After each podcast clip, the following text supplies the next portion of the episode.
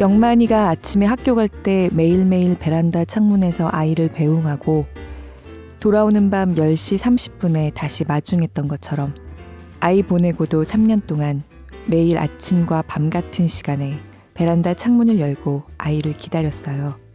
어느 날 밤, 손을 뻗으면 닿을 것 같은 곳에 유난히 반짝이는 별이 있었어요. 그 별이 영만이인 것처럼 제 마음에 다가왔고 매일매일 별과 이야기를 하게 되었어요. 그래서 무슨 말을 하고 있을까? 무슨 생각하고 있을까? 누굴 생각하고 있을까라는 가사를 부를 때마다 영만이도 엄마에게 하고 싶은 이야기가 많을 거라는 생각을 하면서 이야기를 나누듯이 노래하니까 힘들고 쉽지 않은 노래입니다. 2학년 6반 이영만 어머니 이미경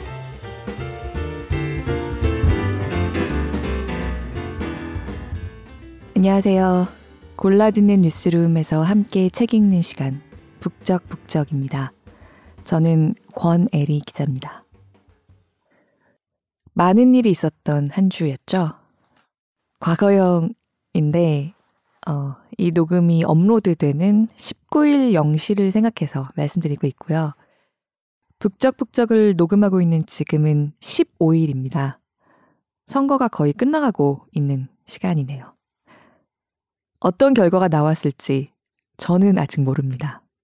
19일 새벽 이후로 북적북적을 들어주시는 분들은 어떤 생각을 하고 계실지, 그 사이에 또 우리나라에는 무슨 일들이 좀 더 생겨 있진 않을지, 어떤 것이든 그런 생각이 잠깐 드네요. 이번 주, 아니, 이 녹음을 들으실 시점부터는 지난주, 2020년 4월 셋째 주는 나라가 커다란 선거로 온통 들썩인 한 주였기도 하고 세월호가 침몰한 지 6년째를 맞은 시간이기도 합니다. 저는 2014년 4월 말에서 5월 초 사이에 열흘 정도 진도 출장자였습니다. 서울로 돌아왔을 때 5월이죠. 날씨가 굉장히 좋았어요. 그래서 너무 괴로웠던 기억이 납니다. 지금 생각하면 진도에 있을 때도 딱히 비가 오거나 그랬던 날은 없었던 것 같은데, 거기서는 날씨가 잘 기억이 안 나요. 그런데 서울에 오니까 너무 따사롭고, 꽃도 만발하고, 평화롭고, 그래서 정말 이상했어요. 적응하는 시간이 좀 필요했습니다. 저는 사실 세월 얘기를 하는 게 좀 힘듭니다. 말을 안 하게 돼요. 못 한다고 해야 되는 건지, 안 한다고 해야 되는 건지, 지금도 잘 모르겠는데, 몇 년 전에 일로 처음 만나는 사람과 밥을 먹다가 세월호에 대한 얘기가 나왔는데, 제가 말을 조금 시작했어요. 말을 하다 보니까 혼자서 한 시간 넘게 쏟아내고, 말을 했다기보다는 쏟아내고, 결국 우는 걸로. 처음 만나는 사람인데. 그것도 일로. 그렇게 그 자리가 끝나버려서, 아, 진짜 큰일 났네. 조심하기 시작했던 것도 있습니다. 아무튼, 그렇습니다. 제가 기자가 된 이후로 제게도 가장 큰 영향을 미쳤던 일이고, 취재했던 일이지만, 여전히 말이 잘 나오지 않네요. 그래도, 이번 주 낭독이 마침 세월호 주간이라면 세월호 주간인 이 시기 4월 셋째 주에 낭독이 저한테 돌아왔으니까 이번 주에는 세월호 생존자들이 어떻게 살아가고 있는지 보고하고 있는 책을 읽고 싶었어요. 여기서 말씀드리는 세월호 생존자는 가족들입니다. 네, 얼마 전에 코로나19로 어머니를 떠나보낸 가족을 취재한 기사를 읽은 게 있는데요. 몇 번 사망자, 몇 번 사망자로만 이야기되는 그 어머니가 그분에게는 어머니입니다. 하나의 세상이죠. 몇 번 사망자인 것도 맞고, 유가족이라고 하면 유가족이 맞는데, 자기 자신에게는 유가족, 이런 건 낯선 호칭이죠. 그냥 건강하시던 어머니가 갑자기 며칠 만에 돌아가시는 하늘이 무너진 일을 겪고 있는 사람, 가족입니다. 병과 상황의 특수성 때문에 임종도, 장례도 제대로 치르지 못했다고 하고 그게 아마도 영원히 그분 마음에서 지워지지 않을 겁니다.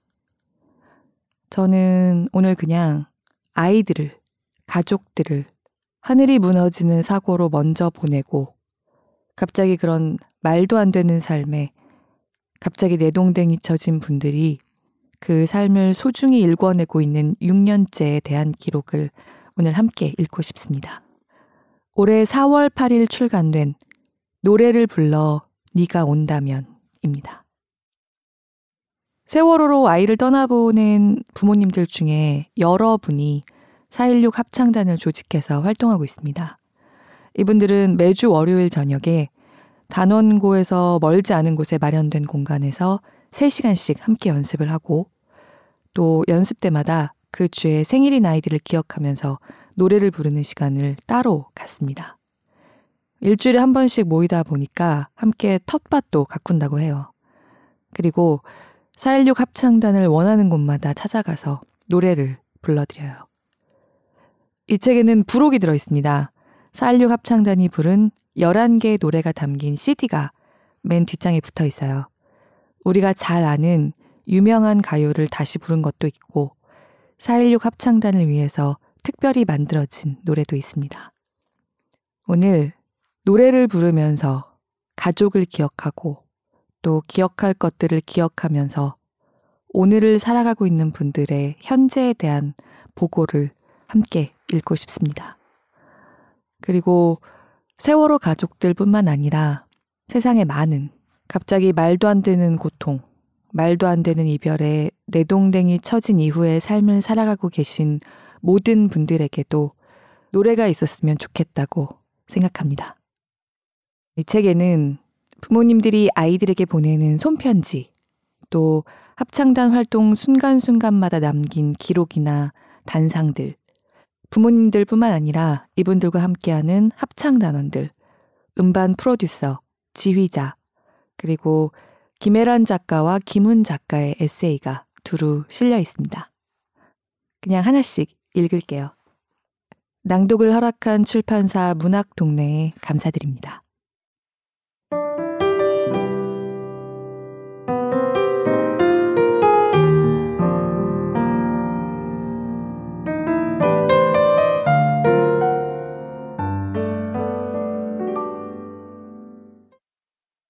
숨 나누기 김혜란 2014년 가을 진도에 간 적이 있다. 팽목항에서 열리는 세월호 문화제에 참여하기 위해서였다. 이른 아침 서로 초면이거나 자주 만난 적 없는 작가들이 광화문에 모였다. 출판인을 포함해 얼추 20명이 넘게 탑승한 버스에 차분하고 고요한 긴장이 흘렀다. 오후에 진도체육관에 들러 세월호 실종자 가족 및 유족분들과 인사를 나눴다. 화면이나 지면이 아닌 현장에서 얼굴을 뵌 건 처음이었고 간담회 내내 나는 어쩔 줄 몰라 했다. 아마 그분들에게는 익숙한 그래서 더러 불편하기도 한 어쩔 줄 모름이었으리라. 밤 9시 무렵 전국에서 출발한 기다림의 버스가 진도에 모두 도착했고 천여 명의 시민이 팽목항 부두에 옹기종기 모여 앉았다.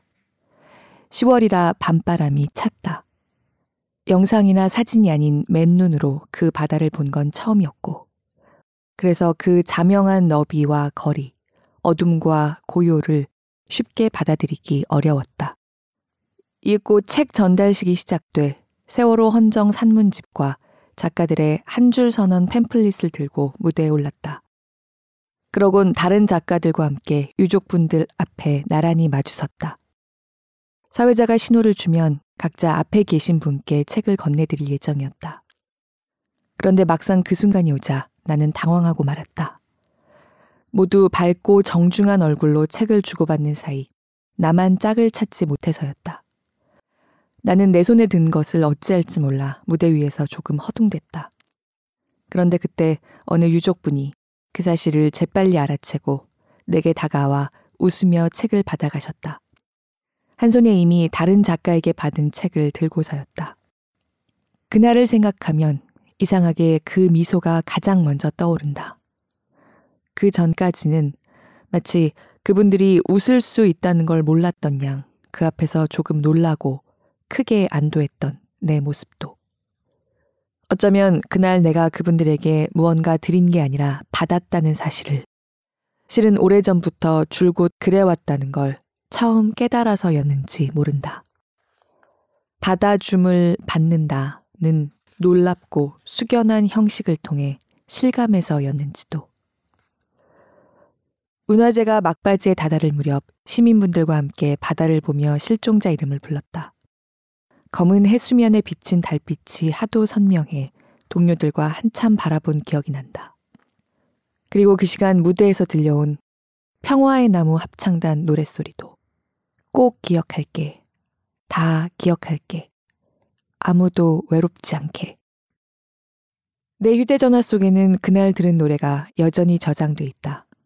노랫말과 달리 그때도 지금도 아무도 외롭지 않기란 실로 불가능한 일일 테지만 적어도 거기 있던 많은 이들의 외로움을 덜어줬던 노래가 유가족들에게 무턱대고 지금 심정이 어떠시냐 묻는 대신 그저 짐작되는 겨우 짐작만 되는 심정 옆에 조용히 머무를 줄 알았던 음들이 그 노래를 이렇게 다시 듣게 될지 몰랐다. 평화의 나무 합창단과 세월호 유족분들이 함께 무대에 오른 건 이듬해 여름이라고 한다. 나는 그 장면을 뒤늦게 영상으로 접했다. 세월호 참사 500일 추모 합창 문화제 영상을 통해서였다.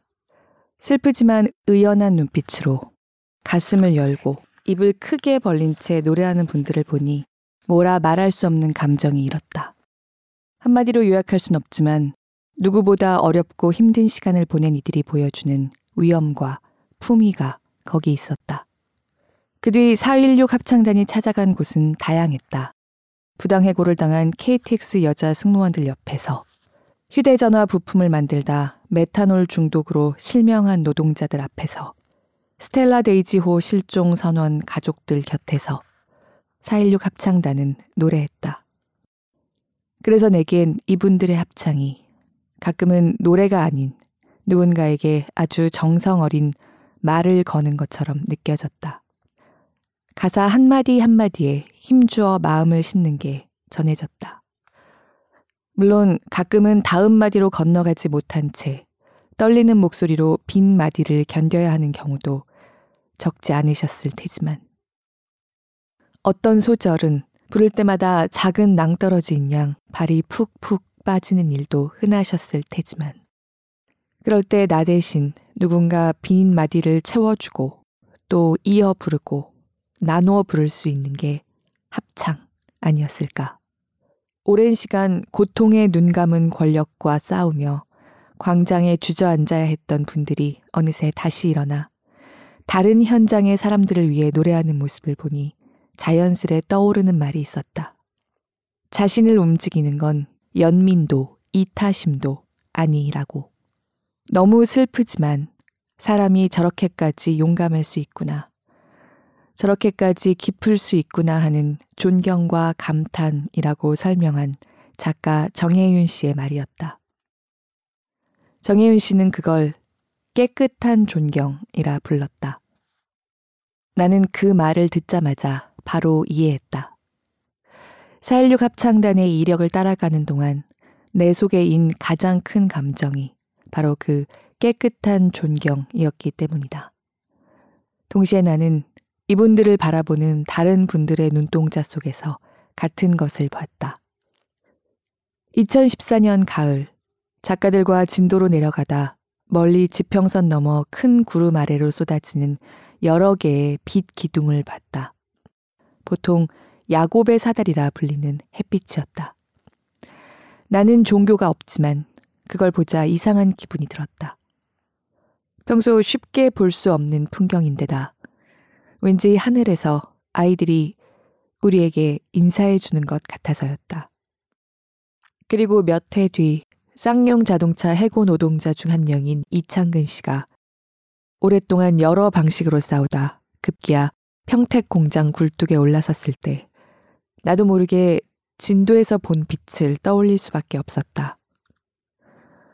수년간 여러 동료들의 죽음을 겪으며 감당하기 어려운 고통과 아픔을 겪었을 한 인간이 삶의 존엄을 위해 자신에게 마지막 남은 두 손으로 하나하나 쥐고 올라갔을 사다리에 차가운 철제봉과 오래전에 본 빛이 겹쳐 보여서였다. 이창근 씨는 공장 굴뚝에서 100일 넘게 버티며 추위와 허기, 외로움과 싸웠다. 그리고 이따금 굴뚝이 상황을 SNS에 올렸다. 그러던 어느 겨울밤, 나는 그가 올린 사진 한 장을 보고 그 자리에 오래 붙박여 있을 수밖에 없었다. 조리용품이랄 만한 게 거의 없는 허공에서 그가 허기를 달래려 봉지 라면을 끓였을 때 봉지에 뜨거운 물을 부은 뒤 입구를 조이는 도구로 선택한 게 마침 그의 팔뚝에 있던 세월호 팔찌였기 때문이다. 슬픔이 슬픔에게, 고통이 고통에게 다가간다는 말은 이런 때 쓰는 걸까?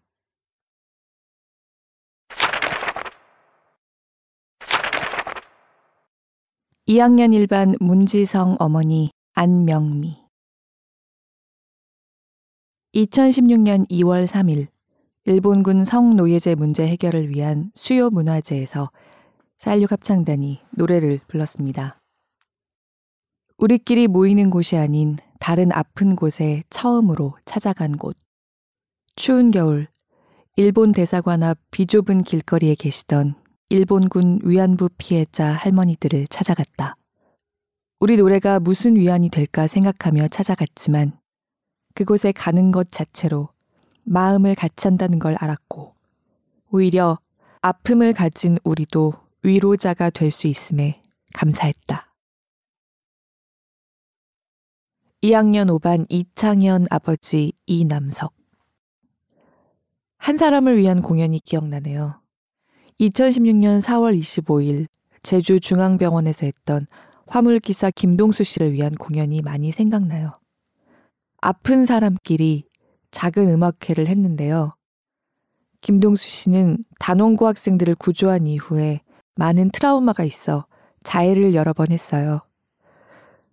죽지 말고 끝까지 살자고 우리 4.16 합창단이 제주도에 가서 인간의 노래를 불러준 게 제일로 기억나네요. 동수야, 죽지 말고 함께 살자. 아자아자. 일반 시민단원 이순희. 거창 고등학교 강당. 아이들의 숨결이 고스란히 느껴지는 공간에서 아이들 눈망울을 마주하고 노래를 부를 때 부모님들은 가슴이 저미는 듯 아프면서도 아이들의 호응을 보며 큰 위로를 받았습니다. 일반 강당과는 달리 강당 무대와 학생들 객석의 거리가 상당히 가까웠고 그만큼 아이들의 호응이 고스란히 전달되었던 기억이 있습니다. 여러 번의 학교 공연 가운데서도 거창고 공연이 특히 인상에 남는 이유는 아마도 저 혼자 느꼈을지도 모를 감정적 충격 때문입니다. 4.16 합창단 공연과 거창고 아이들이 준비한 합창이 끝난 뒤였을까요? 아이들이 촛불을 켜들었습니다. 강당은 나무 패널 벽으로 되어 있고 긴 나무 의자에 아이들이 빼곡히 앉아 있었습니다. 행사가 마무리될 즈음에 아이들이 손에 손에 촛불을 켜들었는데 그 순간 저는 가슴이 졸아들었습니다. 무대에서부터 뒤로 갈수록 바닥이 높아지는 건물 구조였고 창문에는 커튼이 쳐져 있었는데 갑자기 갇힌 느낌이 들었습니다. 막힌 공간에 수많은 촛불이 켜져 있는 장면을 보는 순간 4월 16일 그날 아이들이 갇혀 있던 배가 떠올랐습니다. 그 말을 옆 사람에게 할 수는 없고 자꾸만 가슴이 졸아들었습니다. 강당 안에 모여 있는 아이들 수보다 더 많은 아이들이 그날 세월호에 갇혀 있었겠구나. 여기서 촛불을 켜면 안 되는데, 위험한데, 이게 아닌데, 나 같은 심정을 느끼는 부모님이 있을지도 몰라. 그렇다면 견디기 힘들 텐데. 불안한 마음이 들면서 어머니들이 괜찮을까 걱정까지 들었습니다. 행사가 끝나고 아이들이 모두 강당에서 빠져나갈 때까지 저는 그 불안감에서 벗어나지 못했습니다. 그런 경험은 저로서는 처음이었습니다. 부모님들은, 가족들은 문득 문득 언제 어디를 가서라도 그런 상황을 연상하고 그런 감정에 휩싸일 수 있겠구나 싶었습니다. 거창 고등학교 공연은 그런 기억으로 남아 있습니다.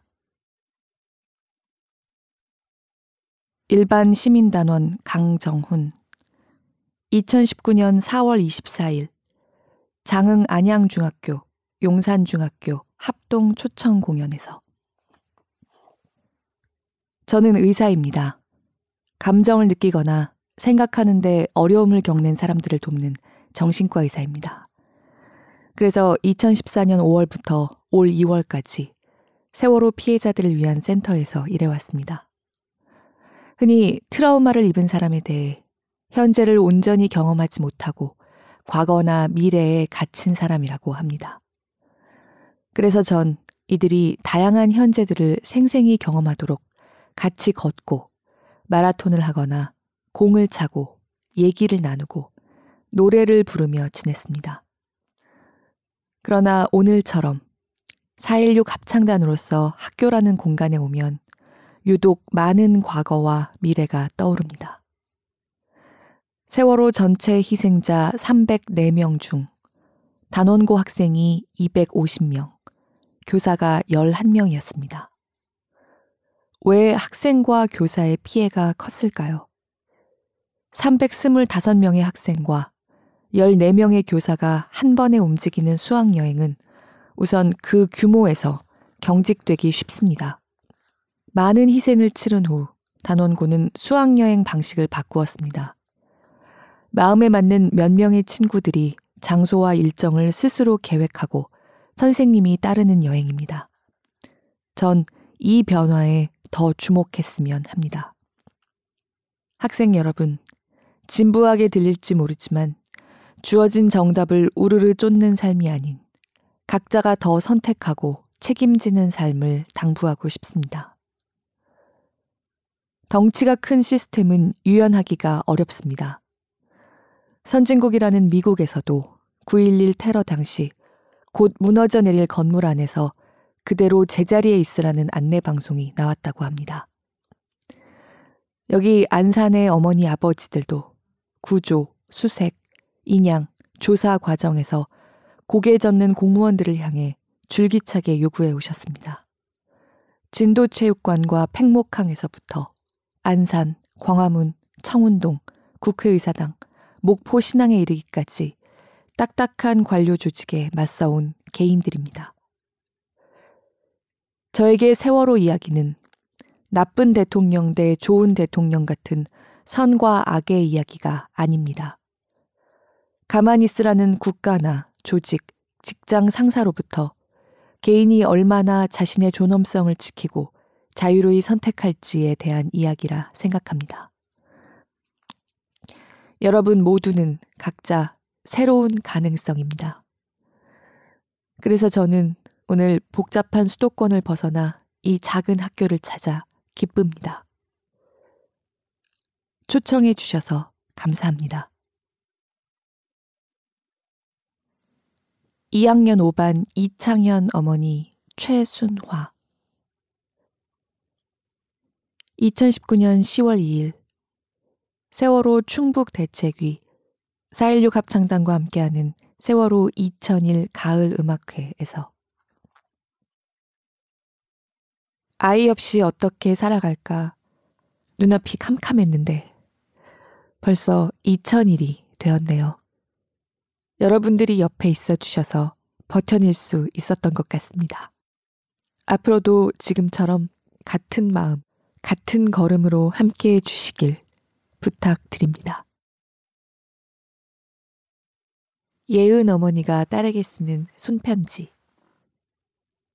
네가 그렇게 좋아하던 노래를 엄마가 부르고 있어.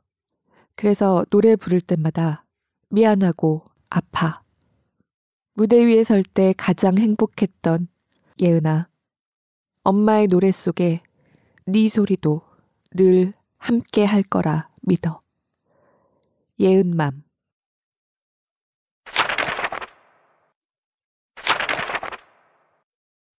지휘자의 녹음 일지 4.16 합창단 지휘자 박미리 끝이 없다. 2020년 2월 29일 2019년 세 번째 기획 공연 하늘로 가는 우체통을 준비하는 회의에서 아이들에게 어떤 이야기를 하고 싶으시냐고 물었다. 하루는 집에 왔는데 아이가 방 침대에 앉아 핸드폰을 보고 있더라고요. 그때 무슨 생각을 하고 있었는지 방문 너머로 묻지 못한 것이 두고두고 너무 미안해요. 사는 게 바빠서. 그걸 어떻게 다 얘기해. 평소 공연 때도 눈물을 잘 보이지 않던 어머니가 눈물을 흘리며 얘기했다. 눈빛과 몸짓에는 온몸에서 전하는 소리가 담겨 있다. 소리는 가슴을 뚫고 나오는 이야기가 되어 전달된다. 하고 싶은 이야기를 말로는 다 못해도 노래 가사에 전부 담겨 있다고 부모님들은 한 목소리로 얘기한다. 못 잊어 가사 한마디가 선율에 얹어지고 부모님들의 소리로 나올 때면 소리의 질감이나 합창의 밸런스, 노래 호흡과 같은 음악적 퀄리티로는 논할 수 없는 이야기가 된다. 음반에 넣을 육성 편지를 녹음하던 날, 원고지에 짧은 편지를 써오신 부모님들이 한 분씩 아이들에게 인사를 했다. 짧게 줄이느라 지우고 다시 쓰며 애쓴 흔적이 선명한 원고지를 보면대 위에 올려놓고 소리 울림이 어디까지 갈지 알 수 없는 허공을 향해 아이들의 이름을 차례대로 부르셨다. 격렬한 사춘기 시절을 보내고 있던 고등학교 2학년 창현이와 뒤늦은 화해를 하고 싶다던 창현 어머니. 그날 어머니는 창현이가 어릴 때 입던 푸른색 후드 집업을 걸치고 아이에게 편지를 보내셨다는 걸 사진을 보고서야 뒤늦게 알아챘다. 말로 다 할 수 없는 이야기를 언제나 온몸으로 그렇게 노래하고 계셨다. 아픔과 슬픔은 n분의 1이 되는 것이 아니었고, 다만 혼자가 아니라는 신호를 지속적으로 보내는 것이 노래가 할 수 있는 일이다. 노래가 스스로 사람들 곁으로 걸어가 시간을 견디고 버티고 이겨내고 있다는 것을 알았다. 이제 음반을 통해 세상에 나갈 노래가 어떤 모습으로 태어날지, 누구를 만나 어떤 일을 해내고 무엇이 될지는 알 수 없다. 여전히 우리는 끝이 없는 이야기를 풀고 담은 노래를 매주 안산에 모여 부를 뿐이다.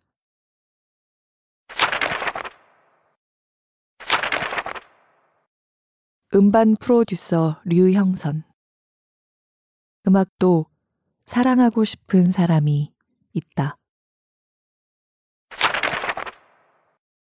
가장 인상적인 장면은 본인 녹음을 하지 않은 날인데도 굳이 와서 죽치고 앉아 있는 단원들의 모습이었다.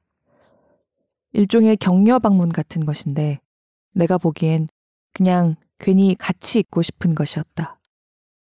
널려있는 음식을 먹거나 지루하기 짝이 없는 녹음을 지켜보면서 꾸벅꾸벅 졸거나 잠을 청하다가 쉬는 시간이 되면 어김없이 깨어 일어나 초롱초롱한 눈빛으로 무용담에 동참하는 정도가 이들의 역할이었다. 특히 단장과 총무는 단 한 번도 빠지지 않고 와서는 세상에서 제일 착한 표정으로 단원들과 어울렸다.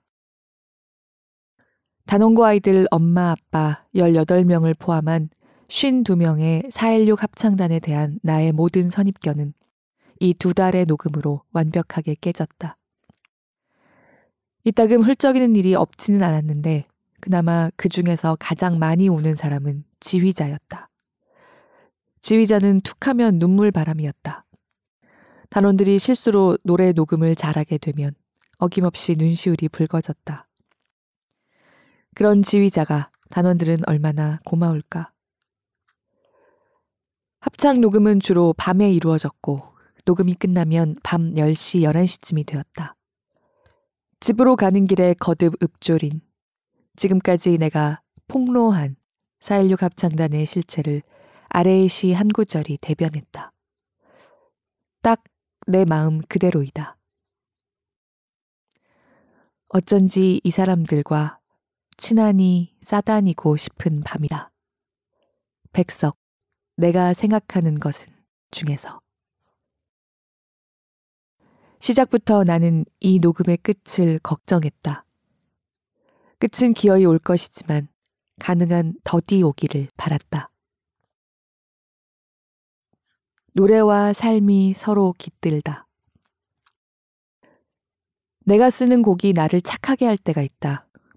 용서하고 싶은 누군가에게 전화를 걸게 한다. 진즉 용서를 구했어야 마땅한 누군가에게 또 한 통의 전화를 걸게 한다. 용서해야 할 것을 미루며 사는 게 진즉 용서를 구했어야 마땅한 것을 이런저런 핑계로 접고 사는 속내가 실은 무척 고단했었나 보다.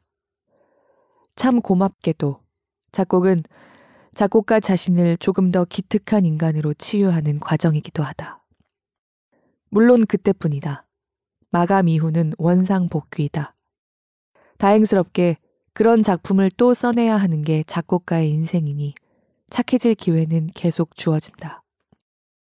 구질구질하고 욕망 덩어리일 뿐이고 유약하고 자기 연민의 도톰한 외피에 갇혀 안위할 뿐인 인생이지만 바로 그것 때문에 작곡가는 계속 곡을 써야 한다. 나처럼 많이 모자란 작곡가는 작곡을 많이 할수록 좋을 것이다.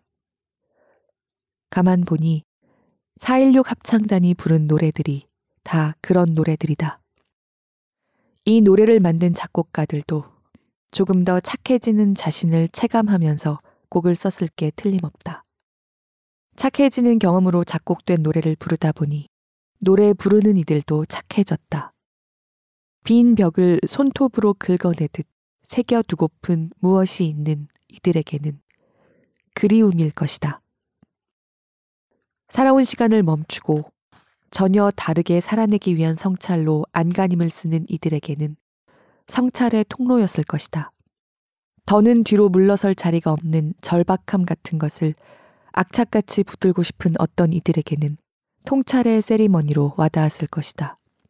자신의 인생이 조금은 더 좋은 선택을 할 수 있도록 보다 더 아름다운 선택을 할 수 있는 일상을 기어이 살아내도록 거듭 또 거듭 부추기는 방식이 노래였을 것이다. 하지만 버겁고 엄중한 일상으로 돌아오면 금방 원상 복귀하는 것이 많아서 이들은 길을 쓰고 합창단으로 갔다. 거기 가야 외롭지 않았다. 주눅든 등짝은 펴졌고 놓았던 것을 다시 집어들 용기가 생겼다. 손을 놓친 아이가 구름대처럼 많은 사람들 속에서 엄마를 찾듯 그들은 매주 합창단으로 갔다. 같이 있다 보면 안심이 되었다. 함께 노래하다 보면 보다 너그러운 사람이 됐다. 아기 강아지 무리가 서로의 몸을 포개어 잠을 청하듯 이 다사로움에 안거하면서 아름다운 감수성을 연단했다. 연단의 과정은 맑고 평화로운 것으로 체험되었다. 아이들을 떠나보낸 이후의 삶이 늘 그랬다. 엄마와 아빠는 너무 늦게 철이 들었고, 늦게 든 철이 그들을 노래하게 했다. 노래가 삶이었고, 삶이 곧 노래이기도 한 그 거점이 416 합창단이었다. 이 노래들을 만든 작품자들이 416 합창단에게 많이 고마워해도 되지 않을까. 나는 이 말을 꼭 하고 싶다. 나의 나뭇잎배 같은 대접을 416 합창단이 당신 노래에 해주니 당신 노래의 온전한 가치를 이만큼 알아주는 이들이 얼마나 고마운가 말이다. 울음 스물다섯 해 전, 세 살 터울 동생이 겨우 스물일곱의 젊은 나이에 세상을 떠났을 때, 빈소 한 구석에 주저앉은 어머니는 내내 울지 않았다. 형선아, 태선이가 저리 떠났는데 왜 눈물이 나지 않는지 도무지 알 수 없다. 그리 하소연했다. 벌떼처럼 많은 사람들이 와서 어머니 손을 붙잡고 품어주고 울어주었지만 어머니는 끝내 울지 않았다. 빈소의 이튿날 새벽 시간으로 둘째 이모가 왔다. 키 140cm 사각형 몸매에 학교라고는 다녀본 일이 없고 재래시장에서 당모가지 비틀어 잡아 팔며 하루하루 사는 둘째 이모는 빈소 입구에서부터 그렁그렁 내 어머니인 동생을 비명처럼 불렀다. 병란아, 병란아, 어쩔 거나 병란아. 비로소 어머니의 눈물이 터졌다. 두 살 터울 언니 품에서 겨우 터진 눈물은 꾹꾹 눌러 참은 어머니를 험하게 다루어 어머니는 기진맥진할 때까지 울어야 했다. 비로소 세상이 다 울었다. 그 눈물로 겨우 아들이 보였다. 어머니의 나뭇잎배는 둘째 이모의 품이었다. 4.16 합창단이 노래하니 더 울어야 마땅했던 이들이 비로소 울었다. 아직 울고 있는 중인 이들은 통곡하며 울었다. 울 기회를 갖지 못한 이들이 울었고, 우는 이들을 지켜보는 주변도 따라 울었다. 노래 부른 이들은 당연히 울었다. 노래 부르다 시도 때도 없이 울음이 목울 때를 옥죄어 차마 입 밖으로 내지 못하는 노래를 속으로 꾹꾹 눌러 불렀다. 울음은 4.16 합창단이 노래해야 할 이유의 명백한 단서였다. 울어야 아이들이 보였다. 그 울음의 의미를 단 한 번도 따져보지 않았으나 모르는 이는 아무도 없었다. 눈에 눈물이 어리면 그 렌즈로 하늘나라가 보인다. 함석헌. 나는 이 나라가 다 운 것인지, 왜 더 울지 않는지 궁금하다. 울어야 마땅한 일이 일이 넘쳐나는데, 이 나라는 왜 울지 않는 것일까? 4.16 합창단의 음악과 책이 이 나라 사람들에게 꼭 필요한 이유이다. 음악의 사랑을 받을 자격. 나는 평생을 작곡가로 살았다. 작품을 써서 음반이나 공연으로 발표해야 우리 네 식구의 생존이 가능했다. 그렇게 집적된 시간을 더하다 보니 저절로 알아지는 것들이 있는데 그 중에 아직 해결하지 못한 화두가 하나 있다. 음악을 사랑하는 사람은 많지만 음악의 사랑을 받는 사람은 지극히 제한적이다. 그 기준은 무엇일까? 음악이 자신을 기꺼이 허락할 만한 자격을 갖춘다는 것. 음악의 사랑을 듬뿍 받을 자격을 갖추며 산다는 것. 그게 뭘까? 나는 이 질문을 평생 거머쥐고 갈 것이다. 다만 4.16 합창단의 음악과 책이 근접한 답변이 될 것은 틀림없다. 4.16 합창단은 음악의 사랑을 받을 자격을 갖춘 사람들, 그리고 음악에게 누군가를 사랑할 기회를 주고픈 사람들이기에.